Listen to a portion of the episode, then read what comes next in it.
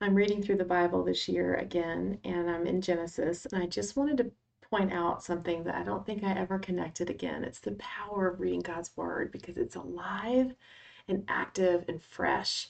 And here it is, Genesis. I mean, I can't tell you how many times I've read this. I know the account, and every time I read it, I pick up something different. So I just wanted to take a couple minutes and share with you this one little nugget about the word good that God showed me. You know, that's repetitive in the book of Genesis, but especially in the first five chapters.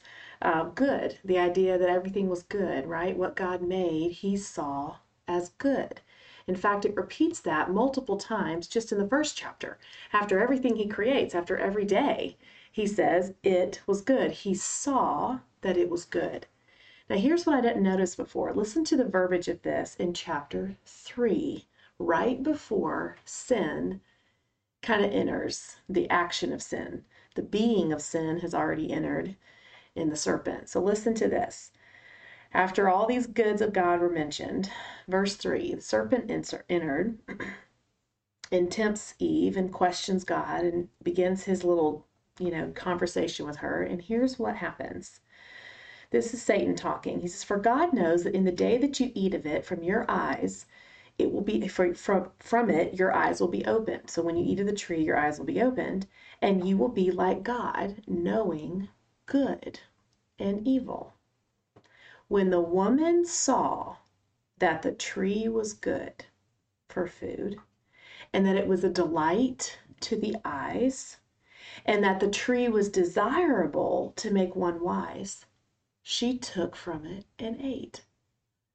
Did you notice that phrasing all before in chapter 1, it was God saw that it was good. And all of a sudden now, the woman saw that it was good. Meaning her definition, her vantage point, what she felt, what she thought, what she heard Satan say, began to determine and dictate what was good to her. That had never happened. It was always God saw that it was good. God defined good. You see, goodness, again, this is a whole deeper study we can go into at some point.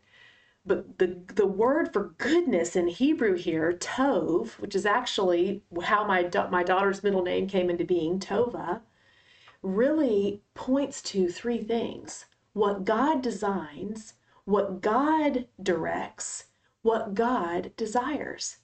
You see, everything working as God designed it for what He directed it to do to bring Him greatest desire, that's goodness. I don't know how you would define good. But you see, we began having a definition of good starting in Genesis chapter 3. And usually, what we define as good suits us. She saw that it was good for her food, she saw that it was a delight to the eye. She noticed, oh, this, this tree is desirable. The definitions of good began to compete. Is that true in your own life? Have you defined something as good and God said, no, it's not good?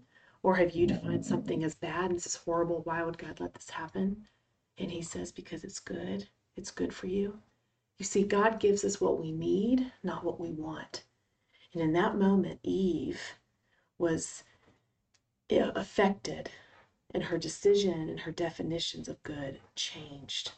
And she began to decide and determine what was good. I would caution you not to do that, to leave good as God defines it, everything working as it should for the purpose that God designs to give Him glory, His design, His direction, and His you know, decision. That's what makes up goodness, not how we see it.